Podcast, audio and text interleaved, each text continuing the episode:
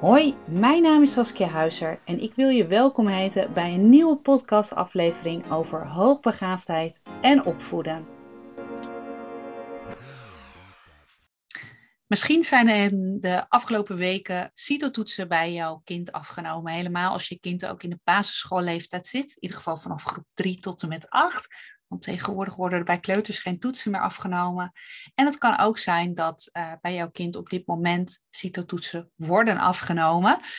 En um, wat ik heel erg merk bij kinderen die uh, hoogbegaafd zijn en waar de CITO-toets uh, afgenomen wordt, dat kinderen enorm er tegenop zien.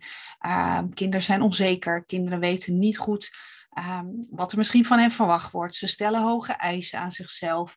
En ja, natuurlijk zijn er misschien kinderen die het leuk vinden, maar toch wel heel veel hoogbegaafde kinderen die hier enorm tegenop zien. Want dit heeft ook verschillende redenen. Want dit uh, heeft onder andere te maken met dat niet ieder kind ook uiteindelijk de resultaten halen die horen bij capaciteiten. En ik wil er eigenlijk wat uitleg vandaag over geven. En ik wil ook een aantal tips geven hoe je je kind in het geval van een CITO-toets, maar ook met een andere uh, toets of belangrijk gebeurtenis wat er op school moet plaatsvinden, hoe je je kind daarbij kunt helpen. Nou, eerst wil ik even teruggaan naar CITO-toetsen. Want hoe komt het nou eigenlijk dat uh, ja, niet altijd uh, gehaald worden zoals zeg maar pas, die passend zijn bij je kind. Dus waar je kind misschien een bepaald intelligentieniveau heeft en dat jouw kind dus ook niet uh, hele mooie scores haalt waar het wel een heel hoog IQ haalt. Nou, dat is dat kan met verschillende uh, redenen dus te maken hebben. Een van die redenen is bijvoorbeeld dat uh, begaafde kinderen te snel willen. Ze werken te snel. Ze zijn namelijk gewend om snel kennis te vergaren, om snel te begrijpen wat er bedoeld wordt, uh, snel te schakelen. En daarom wordt niet altijd zo secuur de opdracht gelezen. Ze worden niet volledig doorgelezen, ze worden vluchtig gelezen. En uh, kinderen missen daardoor vaak essentiële informatie uiteindelijk om de vraag ook goed te kunnen maken. Ze nemen als het ware de informatie niet goed tot zich, uh, waardoor ze het ook niet goed kunnen verwerken en omzetten in bijvoorbeeld een antwoord geven. Er is ook een andere kant, want waar sommige kinderen juist heel snel kunnen werken, is het ook zo dat sommige uh, hoogbegaafde kinderen juist een veel te laag werktempo hebben. Dat zijn vaak de kinderen die best wel hoge eisen aan zichzelf kunnen stellen. Uh, dat doen ze omdat ze gewoon vinden dat ze het ja, heel goed moeten doen, met nadruk ook echt op heel goed. Um, en het kan ook komen doordat ze zichzelf een bepaalde strategie hebben aangeleerd. En vaak is dat juist een hele ingewikkelde. En dat ze daardoor in tijdnood komen en dat ze niet meer weten, hoe moet ik het doen? Misschien herken je dit al bij je zoon of dochter, dat um, ja, voordat het aan iets gaat beginnen, bijvoorbeeld, ik noem wat, een boekbespreking maken of een spreekbeurt of een werkstuk, dat je kind over van alles en nog wat aan het nadenken is maar dat het uiteindelijk niet begint met werken. En um, CITO is vaak heel anders dan een methodegebonden toets. En ik zal even het verschil uitleggen met CITO-toetsen. Dat zijn onafhankelijke toetsen. Dat betekent dat die toetsen onafhankelijk zijn van welke methode er ook op school gebruikt wordt. Er wordt eigenlijk verwacht van een um, kind, als het een CITO-toets doet, als het een CITO-opdracht doet, dat, dat ze kunnen gaan meten wat ongeveer ja, zeg maar de kennis en vaardigheden zijn van een bepaalde som. En die worden wel bekeken aan de hand van een leerlijn, want iedere uh, klas heeft een leerlijn, een leerlijn rekenen, een leerlijn taal. En bijvoorbeeld in groep 3 moet een kind aan het einde van groep 3 moet een kind alle letters kennen, um, bepaalde dubbelklanken, het moet bepaalde spellingbegrippen hebben. En dat is eigenlijk allemaal vastgelegd.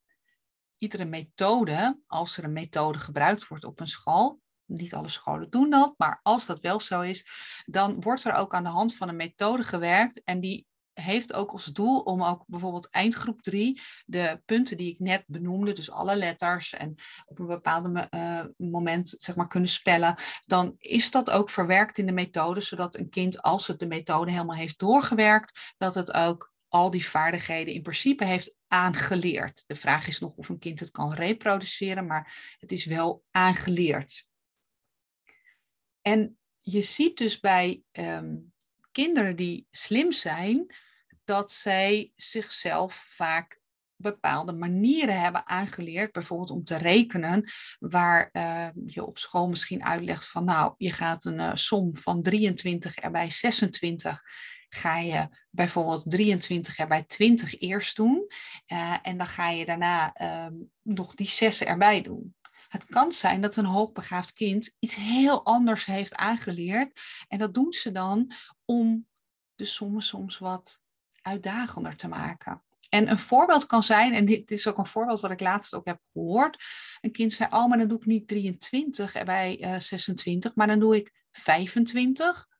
Redelijk mooi getal, zei deze jongen dan. 25. En dan doe ik niet erbij 26, maar dan doe ik ook erbij 25. Want dat ligt dicht, 26 ligt dicht bij 25 en 23 ligt er ook dichtbij. Nou, dan mijn hoofd begint al langzamerhand te duizelen. Ik weet niet hoe het met jouw hoofd gaat. Maar dan is het, oké, dan is het dus 50. En dan ehm, ja, moet er eentje moet erbij. En dan moet er, omdat het 26 is, moet er één bij. En dan moet er twee van af. En dan is het dus. Ja, het is even stil. Ik weet natuurlijk het antwoord, want het is 23 en bij 26 is 49. Maar deze uh, jongen had dus en hij benoemde het ook echt zo. Ik heb deze soms zo gemaakt, omdat ik het dan wat, ja, dan vind ik het wat leuker. Alleen het is een hele bijzondere strategie, die misschien echt wel kan werken. Maar als je dat in je hoofd moet doen en als de getallen steeds groter worden, dan is dat ingewikkeld. Dus het kan dus zijn dat um, slimme kinderen bepaalde strategieën zichzelf eigen hebben gemaakt. Dat zijn niet altijd de beste strategieën. Ik zeg niet dat het de enige strategie is, want soms werken ze heel goed misschien voor jouw kind. Maar die kunnen wel ervoor zorgen dat het ingewikkeld wordt. En net als die hoge lat die ze aan zichzelf stellen ook, het moet perfect zijn. Dus op het moment dat ze denken, oeh, dit is een opdracht, ik weet niet wat het antwoord is, ik moet daar heel erg over nadenken, kan het zijn dat ze er heel erg op doorgaan en dat, dat ehm, ze blijven rekenen of blijven lezen, in bijvoorbeeld in het geval van begrijpend lezen, totdat ze het gevoel hebben dat is het. Alleen de tijd tikt dan wel door. Anders, wat, wat je anders heel vaak ziet bij, uh, in het geval van CITO-toetsen en wat uh, soms kan zorgen voor lagere cijfers of juist onrust bij kinderen, is dat ze uh, hun eigen kennis bijvoorbeeld gaan inzetten, waardoor ze niet meer gebruik maken van de informatie die in de toets wordt gedeeld om een antwoord te vinden. En we noemen dat wel complex denken. En uh, ook hier heb ik een voorbeeld bij, die ik deze week ook aan de hand heb gehad. Uh, dat was een, uh, een rekentoets van groep 4 en daarin stond een toren. En die toren die had, nou ik noem maar wat, 51 stappen of tredes moest je gaan om echt uiteindelijk bovenop de toren te kunnen gaan staan. Alleen er zat een poppetje, hadden ze getekend, en daar stond bij dat dat poppetje, ik noem maar wat, al 41 stappen had gemaakt. Alleen als je naar het plaatje keek, en dat zei deze jongen ook heel duidelijk, en zeg maar, ik zie dat raampje waar dus bij staat in een wolkje, nou, 41 stappen. En hij zegt echt maar een heel klein stukje erboven zie je al dat de toren en dat het 51 stappen is. En dan is de vraag, hoeveel stappen moet dit jongetje nog maken voordat hij bovenop de toren zit? Hij zegt, maar Saskia, dat kan helemaal niet.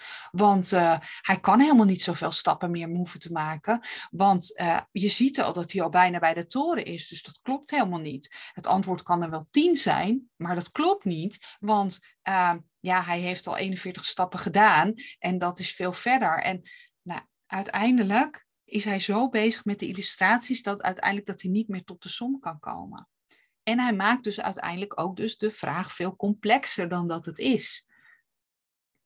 En dat zie je heel vaak terug. Um, bijvoorbeeld bij begrijpend lezen, dan staan er multiple choice vragen. En eigenlijk ja, vinden ze dan dat het bijvoorbeeld heel iets anders is. En er zit echt een hele logische verklaring dan achter. Um, bijvoorbeeld, uh, wat is een, uh, een, een leeuw voor dier? Uh, en dan staan er bijvoorbeeld verschillende opties bij. En dan ziet het kind al die vierde opties en denkt het, ja, maar goed, een leeuw wil ook graag in een roedel bijvoorbeeld leven. En ehm, eh, een mannetje heeft uh, manen of zo. En voordat je het weet, is het kind helemaal aan het denken over de leeuw en over alle mogelijkheden. En ja, kan het zijn dat eigenlijk alle antwoorden goed zijn, of juist alle antwoorden niet. En dat is ingewikkeld. En daarbij helpt, uh, dan geef ik alvast een tip, maar dan kan het heel erg helpen om een soort strategietraining te geven. En om echt je kind te leren van oké, wat moet je doen? Je ziet een vraag, wat moet je doen? Je leest alle antwoorden bijvoorbeeld door en je gaat kijken welke twee antwoorden kunnen het sowieso niet zijn. En je probeert ze heel gestructureerd tegen je kind te zeggen, dit zijn de stappen die je moet nemen. En geen andere stappen. Dus nood leg je er nog een stappenplan kaartje ook naast. Maar dat maakt dat je kind dus aan de haal kan gaan met uiteindelijk de opdrachten. Wat ook heel veel voorkomt, is dat uh, hoogbegaafde kinderen enorm gespannen kunnen worden van het feit als ze onder tijdsdruk moeten werken. Tijdsdruk voor bijvoorbeeld een AVI-toets, dus als ze woordjes of uh, verhaaltjes moeten lezen binnen een bepaalde tijd. De drie minuten toets, dat betekent dat ze drie keer een minuut moeten lezen, um, vinden ze soms heel erg vervelend. Want ah, ik moet het op tijd doen. Oh, dat gaat me niet lukken. En ondertussen heel veel stemmetjes in het hoofd. En uiteindelijk lukt het je kind daardoor niet om misschien zoveel woorden te lezen. Er worden ook in de klas worden er vaak heel veel tempotoetsen gedaan. En tempotoetsen zijn toetsen die bij rekenen worden afgenomen om te kijken hoeveel sommen erbij, eraf, vermenigvuldig of delen je bijvoorbeeld in twee minuten kan doen. En dan wordt de stopwatch gezet en dan op dat moment moet je kind nou, in twee minuten tijd zoveel mogelijk antwoorden geven. Dat kan een bepaalde druk veroorzaken. Sowieso is automatiseren niet heel gemakkelijk voor hoogbegaafde kinderen. En um, als je dan ook nog eens een keer heel snel moet hoofdrekenen, wat automatiseren is, dan wordt er best wel een groot beroep op je gedaan. En als er dan weer inderdaad dat stemmetje in je hoofd zit van je kan het niet, je kan het niet of het lukt niet. Of oh, ik heb maar twee minuten de tijd en nou, ondertussen is er een half minuut verder. En ja, ziet je kind dat het uiteindelijk niet lukt. En dat het misschien als het opzij kijkt wel dat de buurman of buurvrouw veel meer, kind, of veel meer sommen heeft gemaakt. Dan geeft dat al een bepaalde ja, druk en zwaarte. Uh, ook, en dat benoemde ik net al eventjes, vinden hoogbegaafde kinderen het soms heel moeilijk om tot een eenduidig antwoord te komen bij bijvoorbeeld meer keuze of bij multiple choice vragen. Want bij meerdere antwoorden kunnen ze vaak een hele, ja, toch wel een duidelijke verklaring geven waarom ook dat antwoord bijvoorbeeld goed is. Alleen wat het vervelende is, en misschien heb je het wel eens van je, van je kind ook gehoord, dat die antwoorden of die verklaringen, die kunnen niet worden meegenomen in een toets. En ze staan ook niet in het antwoordenboekje van CITO of van de methode gebonden toets. Dus uiteindelijk wordt het fout gerekend. Persoonlijk vind ik het helemaal niet belangrijk wat er uit een CITO-toets of uit een andere toets komt. En ik weet wel dat in Nederland wordt er best wel veel nadruk gelegd. En ik zeg nu even Nederland, maar misschien luister jij wel vanuit een ander land en is dat misschien wel precies hetzelfde, dat weet ik niet. Maar ik vind die resultaten niet belangrijk. Het is niet belangrijk of je kind een 1 haalt, dat is het hoogste, of een 5. Nee, ik vind persoonlijk dat het veel belangrijker is om te weten welke strategie, dus op welke manier jouw kind deze som, opdracht, toets heeft gemaakt. Want met deze informatie kan een leerkracht, of jijzelf als ouder, maar ook als ik mezelf met kinderen één op één werk, dan kan ik veel beter begrijpen waarom een kind iets op een bepaalde manier goed of misschien wel fout doet, maar hoe ook een kind denkt. En als je dat weet, kun je ook beter begrijpen als iets niet lukt, hoe je je kind kunt aanzetten hoe je kind kunt helpen om uiteindelijk ja, verder te komen met een bepaald onderdeel. En ehm, dan kun je ook uiteindelijk leren aan je kind hoe het moet leren. Hoe het moet oefenen. Hoe het uiteindelijk nou, een bepaald um, een bepaald onderwerp tot zich kan nemen. En hoogbegaafde kinderen willen we natuurlijk uitdagen. Maar dat uitdagen kan eigenlijk alleen maar als je ook weet hoe een kind wil werken. Of hoe een kind het liefste wat de voorkeursmanier is om te leren werken en te leren leren. Herken je het dat je zoon of dochter zegt van ja, nee, daar ga ik niet aan beginnen hoor. Hij heeft net een mooi extra werkboekje gekregen, rekentijgers bijvoorbeeld, of denken over taal. Maar je kind zegt nee, dat ga ik niet doen, want ik, ik, dat lukt me toch niet. Juist op deze momenten vind ik de informatie die je uit een toets kan halen, maar je hoeft hem niet alleen uit een toets te halen, je kan hem ook uit een, gewoon een normale oefening halen, van hé, hey, wat maakt het nou dat je kind zegt, nee, ik ga dit niet doen hoor, ik vind het veel te moeilijk, of ik ga geen hulp vragen. Dus ik gebruik persoonlijk toetsen altijd om te achterhalen waarom iets gebeurt zoals het gebeurt, waarom je kind op die manier leert, waarom je kind misschien een fout maakt, waarom je kind trots op zichzelf kan zijn. Het zegt zoveel meer. En mocht jij leerkracht zijn en nu ook deze uh, podcast luisteren, dan ben ik ook heel benieuwd als jij een vermoeden hebt van een kind met een ontwikkelingsvoorsprong of hoogbegaafdheid, of misschien wel een kind in de klas hebt die vastgesteld hoogbegaafd is en waarvan je ziet dat hij of zij heel veel fouten heeft gemaakt, of je dan ook nog even de tijd kan nemen om een paar vragen door te nemen en om te vragen waarom dit kind deze antwoord, uh, antwoorden heeft gekozen. Je zal zien dat het zo, dit hoogbegaafde kinderen geven dan vaak zoveel informatie waarom iets op een bepaalde manier gaat. En dan weet je ook heel goed hoe je kunt aansluiten bij een kind.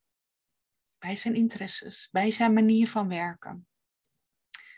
En ook dan kun je stappen maken om een kind te helpen. En doordat ehm, deze leerling of dit kind gehoord wordt, zal het ook veel verder, ja, of veel meer motivatie hebben om uiteindelijk ook uh, ja, weer te leren en om zich ergens voor te willen inzetten.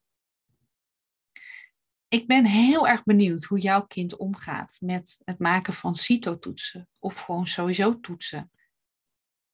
Kijk je kind ernaar uit? Of heeft je kind zoiets van, nou, dat doe ik niet?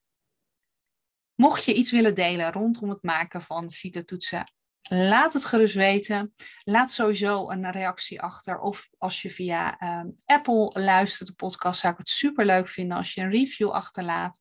En via Spotify kan het ook door uh, op de sterretjes te drukken. En um, ja, je helpt mij daar natuurlijk mee. Want uh, ik vind het natuurlijk leuk om, een, uh, om te weten hoe jij mijn podcast vindt. Maar uiteindelijk help je ook heel veel andere ouders en andere geïnteresseerden rondom hoogbegaafdheid hiermee. Want daardoor wordt mijn podcast eerder, uh, komt hij eerder in de ranking. En uh, zo zullen ook ouders eerder mijn uh, podcast kunnen gaan beluisteren. Dankjewel voor het luisteren en ik hoop je graag een volgende keer weer terug te zien bij een nieuwe podcast.